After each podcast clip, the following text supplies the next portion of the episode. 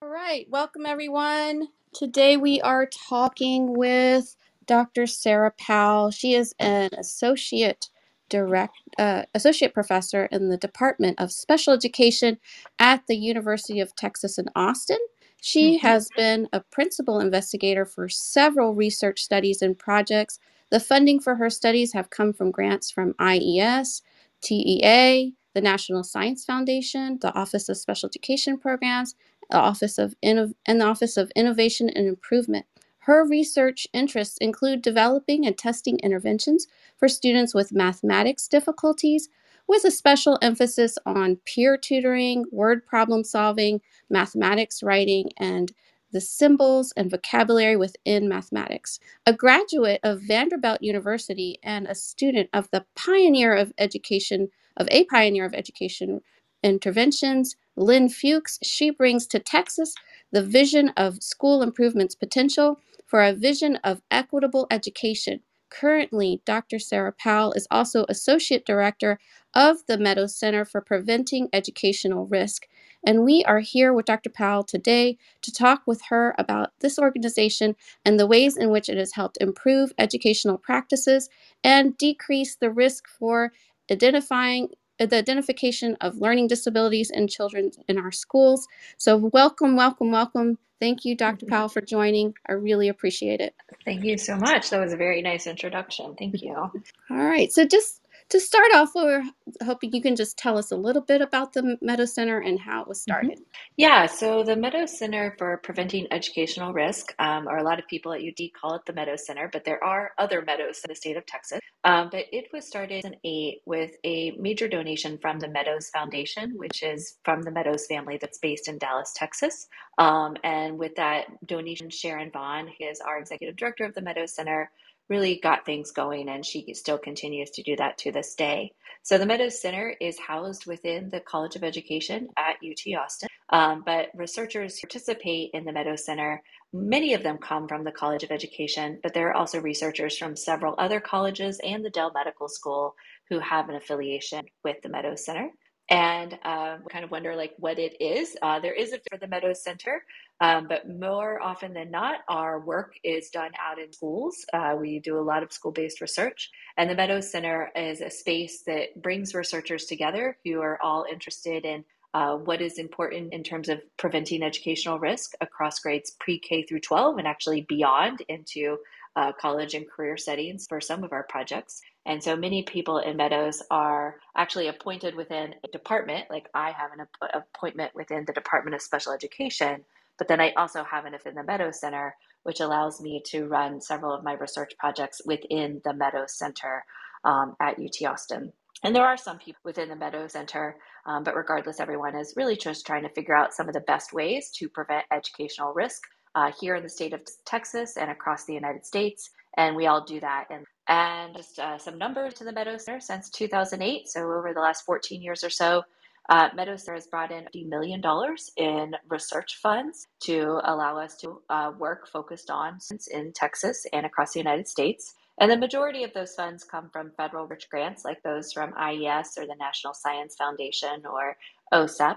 Um, but third of that comes state and local grants. And then we also do receive some foundation funding that allows us to do that work. And to date, uh, Meadows with over 200,000 teachers or educators, and their work has impacted over 2.5 million students, which is a, a really big number. So it's really exciting to be a part of that effort.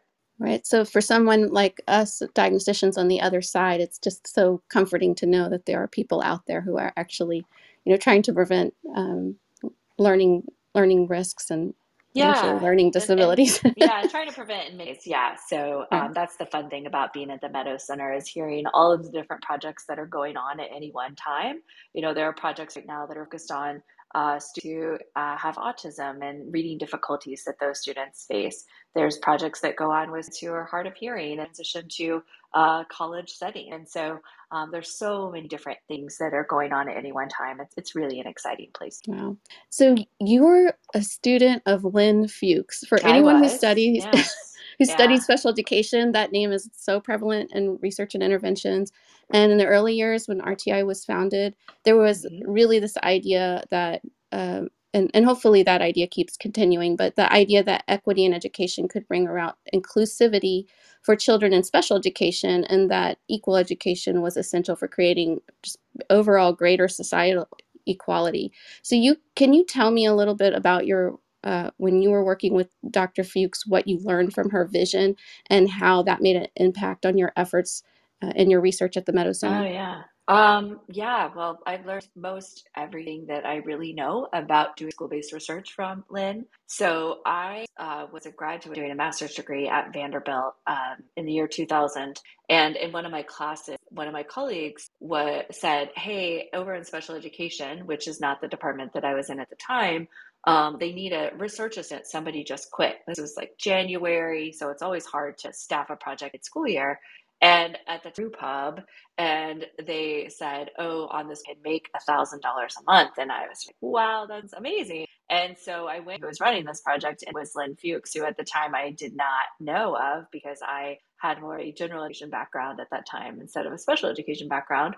Um, but i had kindergarten and first grade classrooms and was running a program in kindergarten uh, classrooms uh, doing research on a program called math pals learning strategies and some of you may have heard of that project um, in the past.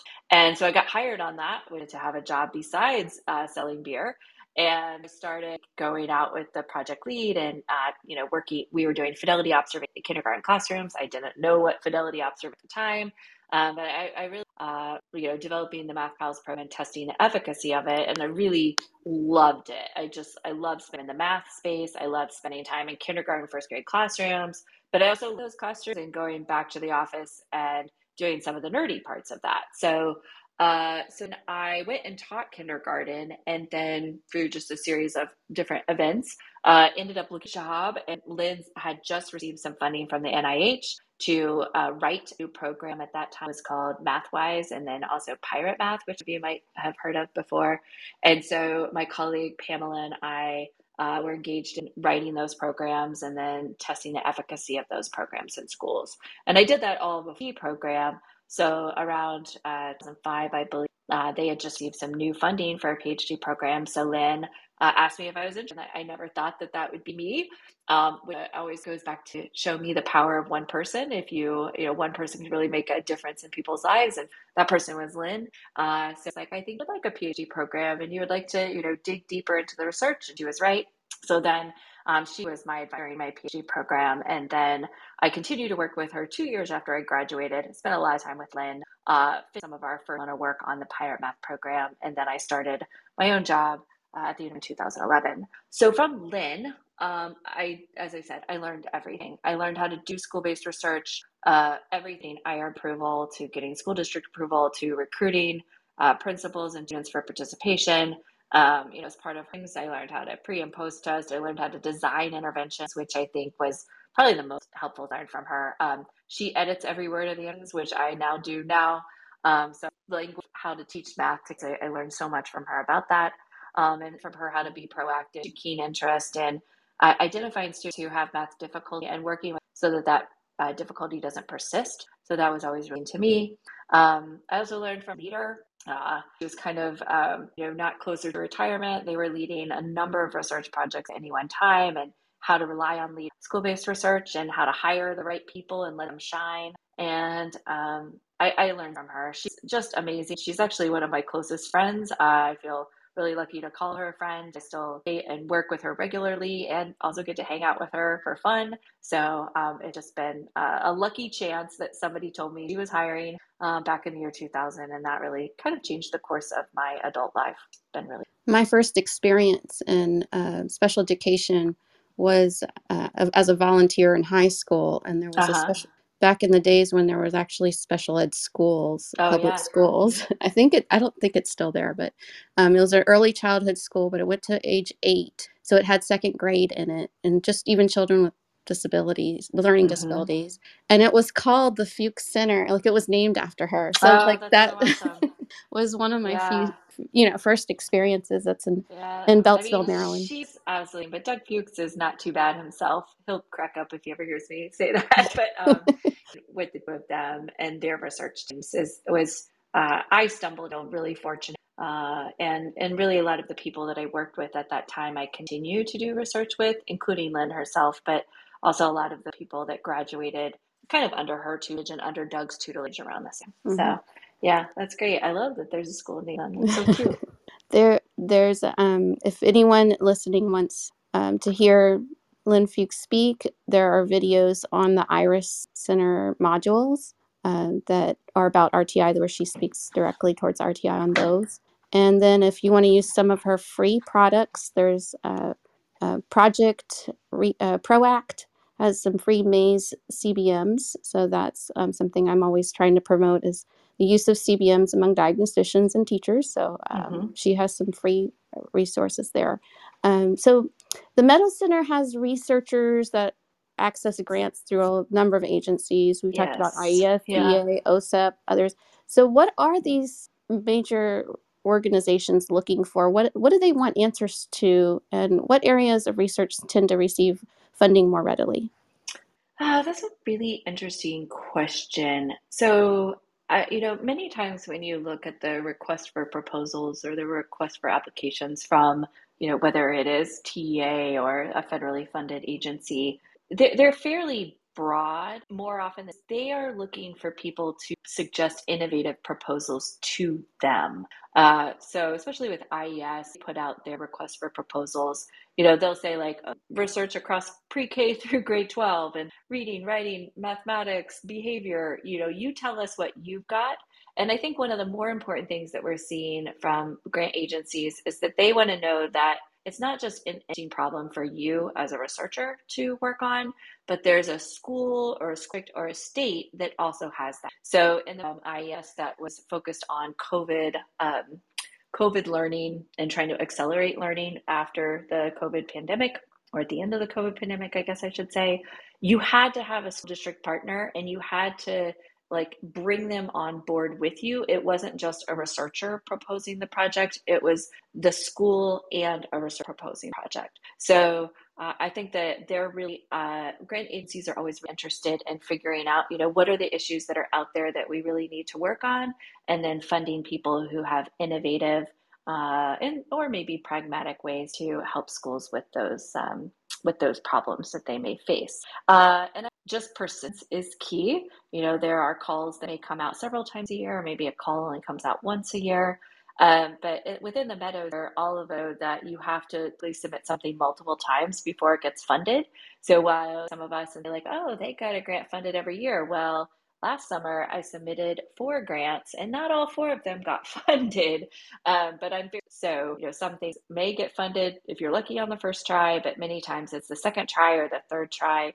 And so persistence is key. And also communication with the funding agencies, talking to the program officers at IES or NSF or NIH and uh, talking to them about, you know, how could I strengthen this proposal? What are some of the needs that your agency sees? So it's just a lot of communication with many of the involved parties and persistence, which is what allows many people within the Meadows Center to receive the level of funding that they receive. I've already talked to my executive director about participating in an IES grant. Oh, yeah. So, oh, yes, I'm trying to cool. get that, yeah. you know, on her desk so she yeah. knows about it. Oh, that's um, exciting. Yeah.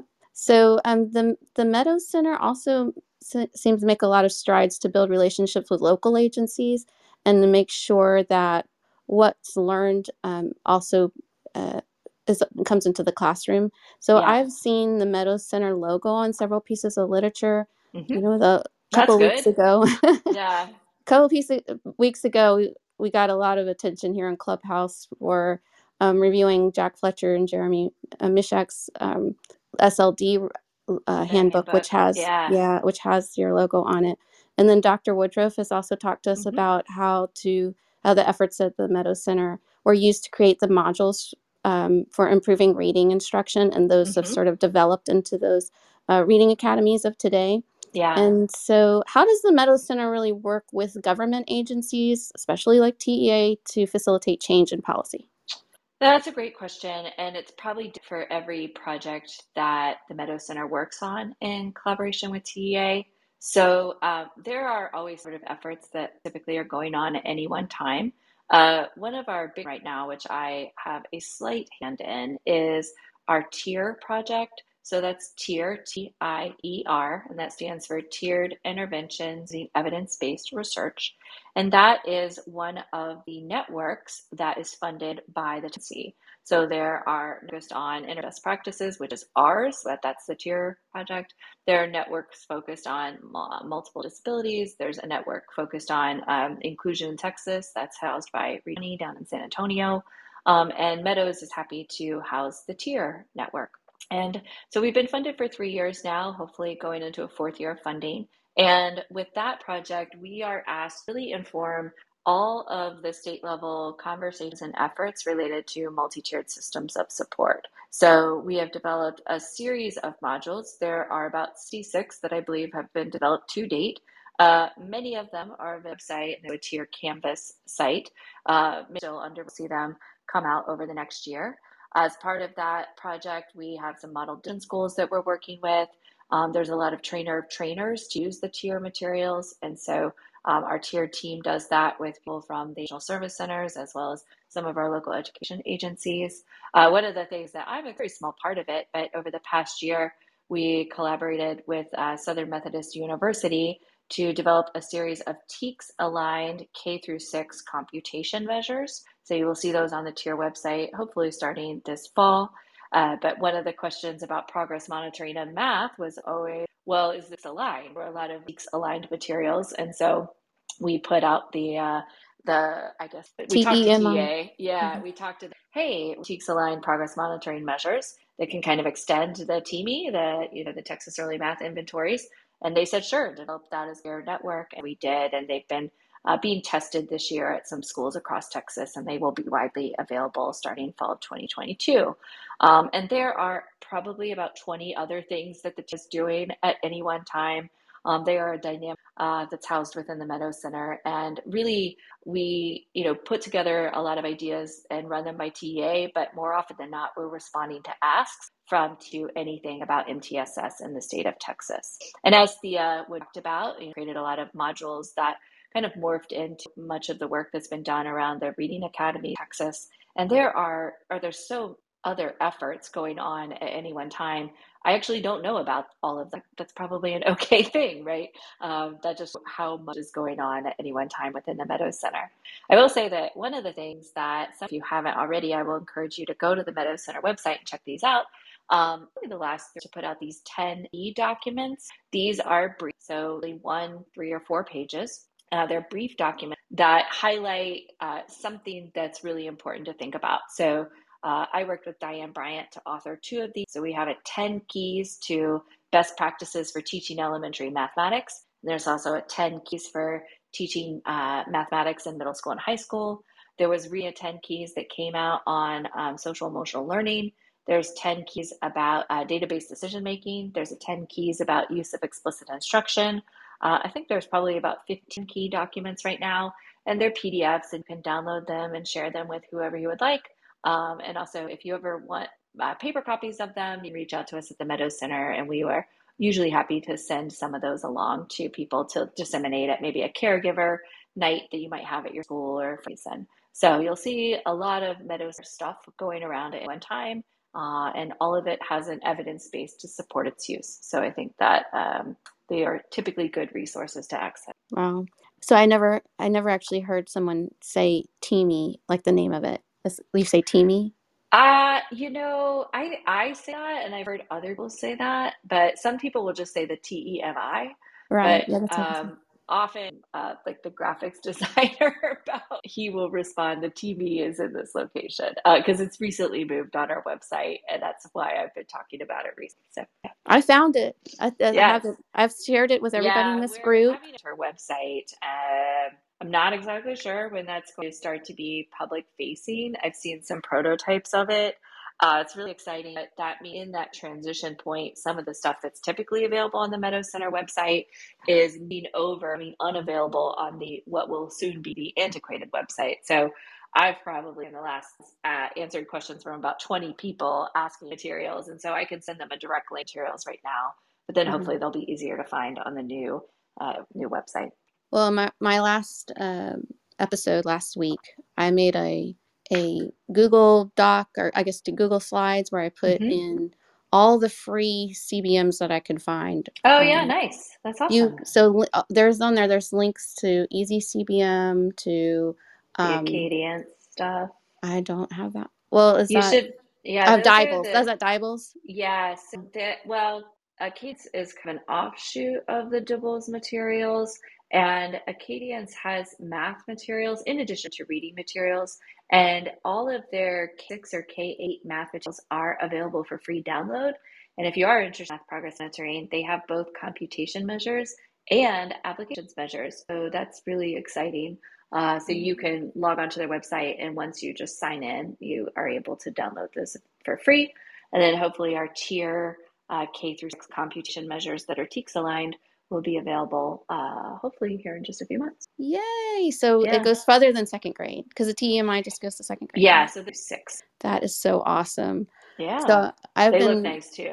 They I've been good. using those uh, just the other day. I was doing some summer testing, and I was like, "You're going to do little kindergartner going to first grade," and we did the kindergarten Oh, that's cool. TMI, and it just teaches you so much about a child's Strengths and- development of yeah. of their learning and and you know how much you need so much certain you know various types of numeration for example to Mhm. understand calc you know to really be good at calculation and um, i can it's you know there the the state's coming down on us so much about doing these impact statements and we don't all you know have a lot of practice we've just been so diagnostic in the past and not Yeah. really prescriptive and now you know with having to be prescriptive it's so neat to see that direct link you know in my impact you know straight from the cbms to the impact statement to the classroom Mhm. it is a smooth flow and it makes me feel as a diagnostician just so much more purposeful that Oh, i I can bet.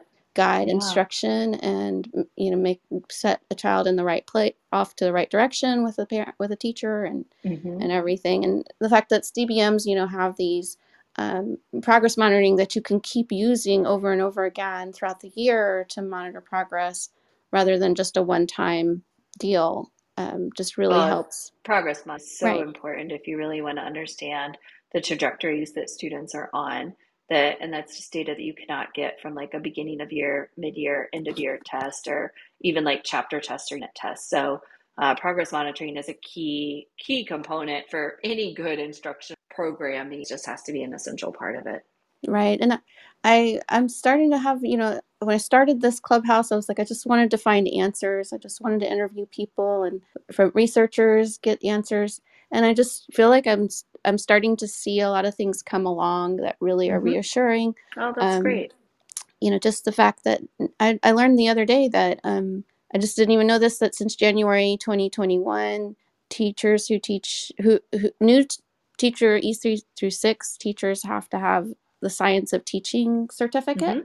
Yeah, um, so now i am adding that to my certification and it's like yay there's cbms in here there's phonics in here this is everything like science that's really cool. Yeah, that's You know. super awesome. Yeah. So I would encourage you all to also, you know, everybody in the group, if you have coworkers or you're a diagnostician yourself and just haven't gotten, uh, you know, this extra certification, it's just really good to have to know what the teachers are expected to have nowadays. So yeah, and then all, of course, all the reading academies and everything is just very reassuring that there's a lot, you know, a lot more going on.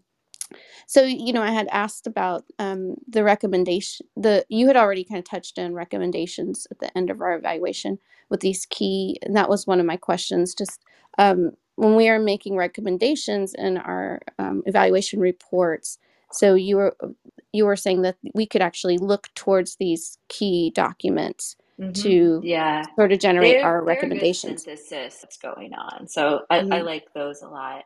Um, there's also a, a wonderful set of evidence resources that come from uh, a number of organizations. So if I'm always trying to keep up on the research, I uh, will look to the What Works Clearinghouse. They have excellent practice guides. They just released a new elementary math practice guide in March of 2021, so new, about a year old now uh, that says, you know, here are the six practices that have a strong evidence base for teaching math to students who struggle with math. Um, work uh, is the National Center on Intensive Intervention, or the NCII. They run the intensiveintervention.org website. There's lots of free, amazing resources there, in addition to the tools charts, which some of you might be familiar with if you're looking for progress monitoring measures or academic interventions. They review the, those different types of um, interventions or progress monitoring measures to say, you know, which of these have a strong a strong research background or strong or strong reliability. So uh, NCII, as we developed a free math intervention course. So if you're doing math intervention, you want to know more about it, from scoping and sequencing to progress monitoring to actually the teaching of mathematics. Um, the NCII website has a free course that you can access that has lots of videos in it, lots of awesome activities. And then I would also say, the, well, the Meadows Center, of course, because that's local. Um, there's other really good centers like the CEEDAR Center, housed at the University of Florida, the Iris Center at Vanderbilt University, uh, the Florida Center for Reading Research at uh, Florida State University. These are all just like good places where they're doing research and then they're also trying to synthesize that research and share it with people out in the world. So um, those would be some places that I would look to. And you know, you can letters or sign up for email blasts. But all of those organizations that I just talked about have a pretty media presence. So I follow all of them on Twitter. So if a new practice guide coming out, you can guarantee there's going to be several tweets about it, and then you can go and access that practice guide. So um, I use a lot of social media to really try to help me stay current with research, not only but also from research-based organizations like those we just talked about. Right. Yes, I started just recently to follow a lot of those researchers. It seems like a lot of y'all are very much on Twitter. So Twitter is a huge place, yes. So um, it's helpful too because I keep up with everything that's coming out, every new article. So a lot of researchers that I collaborate with or that I admire or that I, I like their work or they just do stuff in the space where I do research. I follow them on Twitter and people will say, Hey, look at this new article I wrote about X, Y, Z. And so um, for me, I found it's almost better than trying to follow people on Google Scholar or uh, or the like. Just follow them on Twitter, and people will typically tell you what's going on. Right. Well, and you know, Clubhouse, I'm trying to get discussion back into social media. Yeah. You know, you go to professors' classes, and what does the professor always say? Well, you know, are you participating in the discussion? So, um, and I like they mean like real discussion, not bulletin boards of discussion yeah. that you know we're forgetting yeah. about i just you know i just see so much value in, in discussion and so much learning. So um uh, hoping that clubhouse adds that special um, twist for for the people who gathered here. We do have a lot of people. I have found out now that um there's not just people joining on clubhouse. This is being shared through emails and oh, nice. on That's very um, cool yeah, we're I've made a podcast out of it. People are listening to the podcast. So there's a number of ways that people are listening to these. Just hearing a lot of great stories about how you were getting this word out for let's all learn about what the research says and incorporate it into our reports and be current.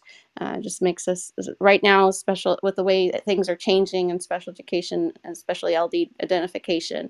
We just have to really stay up on everything and all the news. Um, whatever you all have to share with us, we're always ready to listen. Is there any other besides Twitter? I saw you guys have a newsletter on the Meadows website. Yeah, there's a newsletter. There's also it's up and running. Again, we're doing some transitions right now this summer. Um, but if you're ever interested in participating in school-based, there's a way to reach out with our contact who could say like, "Oh, this project at fourth grade might be of interest. This project in middle school might be of interest to you." Uh, so if it's not up and running now, it will be up and running soon too, because we're always districts to see if they want to be our research partners. But sometimes people actually want to reach out to us as well. So uh, that should be up and running soon if it isn't already. Um, Lori Melton says hi. She went through the first tier essentials training session while oh, she was at yeah, Region 11 and she oh, left in oh, August, nice, but Lori. she's been joining us There, well, the tier team, as you know, is amazing. So um, I hope you enjoyed working with them as much as I do. And Zavonia Gibbs, she's a regular here. She also has her own clubhouse for special education teachers. Oh, and cool. she says that this has been really informative. So oh, hopefully she so could pass Zavonia. it to her followers. Yeah. All right. And see any more comments in the co- in the chat? Uh, and Lori says she had such a great experience. All right. So, again, I thank you very much for joining us, and hopefully, um, people can share this through various methods. Uh, the share button, and uh, we'll get lots of replays and um, learn so much. And we will be watching, watching, watching to see what else you guys develop and how we can get involved as well. You know, the research studies and letting our districts know about what you're doing, Yeah. offering to help with any research and incorporating any of the research you do into our reports as well with the recommendations or what have you. So, well, thanks again for joining. Thank you for the invite. Yeah, hopefully we can chat again soon. Thank you. Thank Bye-bye. you. Have a good one. Bye bye.